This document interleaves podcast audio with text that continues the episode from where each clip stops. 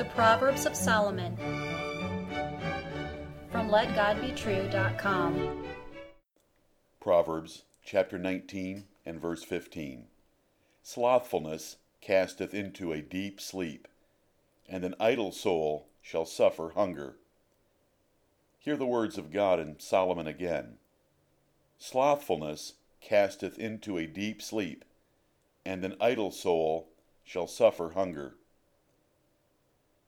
Slothfulness is doing a job slowly. It is dreading work and resenting the effort it requires. It is a lazy attitude and effort toward a job, and it starts a vicious cycle. Laziness saps your energy, slows you down, intimidates your spirit, and puts you to sleep. Laziness begets more laziness until you are a worthless bum. It leads to thinking and saying, I'm too tired to do anything. I think I'll take a nap. Soon you are too tired to even eat, as other proverbs teach. What are the consequences of laziness? In a godly world, you would starve to death. Jesus Christ of the Bible does not allow lazy people to eat. You may read this in Proverbs chapter 20 and verse 4 and 2 Thessalonians chapter 3 verse 10. An idle soul, a person not working at something, shall suffer hunger. Because you are lazy, Noble employers will not promote you or pay you very much. You will stay in lowly jobs and get poorer and poorer. You will soon not have enough to eat. What is slothfulness? It is acting like a sloth. What is a sloth? The sloth is a mammal that lives in the trees of South America. They move very slowly, upside down. They are the slowest land mammals and travel very sluggishly on the ground, only five feet in a minute. When moving through the trees upside down, they travel at a quicker speed, about 12 feet in a minute. Sloths are very lazy animals and sleep an average of 15 hours per day. Each day brings tests to prove whether you are a sloth or not. One is in the morning, when it is time to get up. What do you do? If you roll over, cuddle yourself under the blankets, and wish you did not have to get up, you are a sloth. Solomon mocked your antics in bed as resembling a door on hinges, turning back and forth in the comfort of your covers until poverty has destroyed you. Diligent men are thankful for another day, a place to work, and things to do. They get up and get going. Another daily test is when you face an unpleasant task, like a sink full of dirty dishes or a large lawn needing to be cut on a very hot day. You will either jump on the job and go at it with full strength, or you will tell yourself how miserable it is that you have to work so hard and groan and moan all the way through it. Do not be a sloth. Do not think about how hard a job is Think about how thankful you are for health, strength, sunshine, lawn mowers, grass, and having your own yard. Get out there and make it look beautiful. The hard worker gets done first, enjoys working hard, has a sense of accomplishment, and is rewarded by God and men. He is going somewhere. He drives his new car past the yard of the slothful and sees him trudging behind his mower. The slothful man finishes much later, complains about everything, is crushed by a defeated and exhausted spirit, and has his used car repossessed. Fire that bum. The hard worker is happy, promoted, and asking for overtime. The slothful man desperately just wants to take a nap. It is all about attitude and your attitude is a choice. If you get up slowly and wish you were still in bed, you will sap your energy and put yourself in slow motion. If you start a job with a sigh and resentment, that job will seem like a mountain and take forever. Every job to the slothful man has a hedge of thorns in the way. But if you leap up in the morning, thanking God for another day to serve Him, you can be done with several jobs before noon, have a full sense of accomplishment, peace, and joy, and be a great success. It is a choice. Do not sit. Do not think about what you need to do. Do not think about it being hard. Do not think about how long it will take. Start the first job now. Get at it. Do not think, work. Before you know it, the task is over. You are refreshed by the joy and reward of a job well done.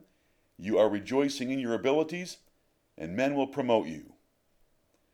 A street bum, a panhandler, who sits and sleeps all day near his park bench, began with a choice one day to not work hard. One day of not working hard made it easier to be slothful the second day. In just a few days, he had lost the habit, conviction, drive, and joy of hard work. He lulled himself to sleep, the sleep of a bum. Sloth. Open your paper bag and drink your cheap wine. Fall down in the gutter and sleep in your own vomit. What is the cure for bums? A nation could get rid of them by ending social assistance to such people and firing slow employees. A nation's productivity would leap. Prosperity would abound much more than it does. Starvation is the best teacher of good work habits, as it is taught in Proverbs 16 and verse 26 and chapter 20 and verse 4. Men have a universal tendency to be thankful and motivated to work when their belly button gets closer to their backbone. If your nation stopped protecting and subsidizing the slothful, men would learn to work or starve. Either way, society and the workforce are purged of those unworthy of food and drink. What glorious wisdom! What is the cure for you? Do not make excuses. Get to work. Learn that extra time in bed is a horrible waste. Get up. Attack your job with fiery zeal as to the King of Kings, and think about working for kings, for that may be your next job, based on Proverbs chapter 22 and verse 29. Work is a pleasure and a privilege to the godly man, and he will be content with whatever abilities and job God has given him. Parent, this is a great lesson to teach your children each day. It matters little who discovered Bolivia, that the atomic number for titanium is 22, or that Spanish for nachos is nachos. But it does matter how children get up in the morning and attack their tasks for that day. Hard work and a zealous attitude are not the properties of any race, nationality, or temperament. They are rather the marks of the children of God. If you have learned God's wisdom from this proverb, you will not subsidize, protect, or pamper lazy children. Christian listener, the lesson of this proverb applies to all areas of your life, not just employment, washing dishes, or cutting the grass. It includes your attitude and efforts in your marriage, in child training, in personal devotions, prayer, and the worship of God. Are you ambitious, committed, energetic, and fervent in all these duties as well? There is only one way to live and approach your responsibilities all out for the glory of God. Never think for a minute that this hard doctrine is only found in the Old Testament. The Apostle Paul condemned slothfulness in the New Testament and you may read about it in Romans chapter 12 and verse 11, 1 Thessalonians chapter 4 verses 11 and 12, and Ephesians chapter 4 and verse 28. He ordered the churches not to let lazy people eat, 2 Thessalonians chapter 3 verses 10 through 12, and he called for the exclusion of any church members compromising these orders. 2 Thessalonians chapter 3 verses 6 through 15. The grace of God that converts sinners and the proper preaching of His Word will transform men from the slothful habits and thinking of this lazy and spoiled generation. The blessed Lord Jesus and the Apostle Paul were both diligent workers. Jesus often did not have time for leisure. He did not want night to come because he would have to quit working. Paul labored more diligently than the other apostles. He preached during the day and worked at night.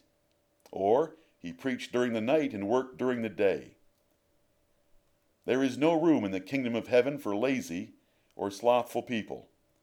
Neither Jesus nor Paul was slothful, and they are both your examples. They put their hands to the will of God and did it with all their might, just as you should do in the various duties God has given you. Amen.